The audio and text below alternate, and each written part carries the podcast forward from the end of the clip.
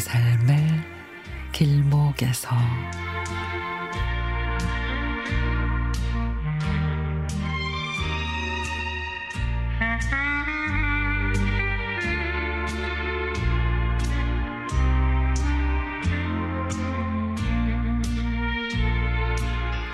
우리 집에 있는 쫑쫑이 유기견 보호소에서 데려오게 됐는데 며칠 동안은 너무 많이 물려서 파양도 생각해 봤지만 어디 간들 이 아이가 힘들 거란 생각에 우리 집에 온 이상 최선을 다해보자 한 것이 4년이 됐습니다.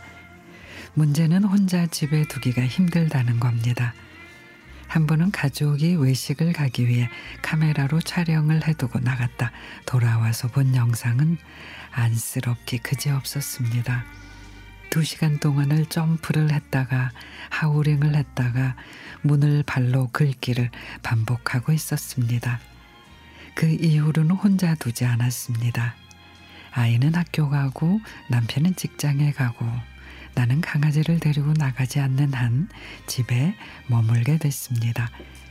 친구를 만나는 일도 때로는 미루거나 취소하는 일도 많아졌습니다.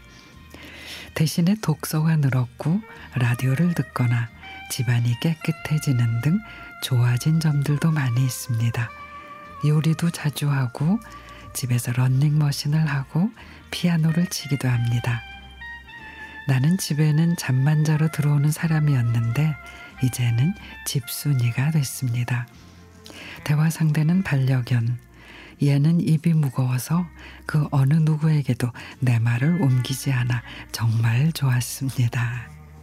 그리고 진심 어린 말로 너 있잖니? 다음 생에 사람으로 태어나라. 그러면 우리 만나서 밥도 먹고 아메리카도 마시자. 아메리카노도 마시러 가자. 그러면 우리 쫑쫑이는 고개를 갸우뚱하며 알겠다는 눈치입니다. 요즘에 제가 나이가 들어가면서 현실을 받아들일 줄 아는 내가 돼 가고 있음을 느낍니다. 바빴던 일상 속 정지된 듯한 하루하루에서 빗소리에 귀 기울이게 되고 베란다 꽃도 돌보고 어항에 물고기가 보입니다. 창문으로 들어오는 바람이 뺨을 스쳐가는 느낌도 이제는 너무 확연히 좋고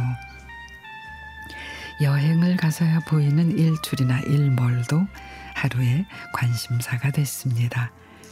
꼭 반려견이 아니더라도 하루가 다람쥐 쳇바퀴 같은 현대인들도 잠시나마 느끼고 볼 수 있는 여유를 가진다면 지친 일상의 치유가 되지 않을까 싶습니다.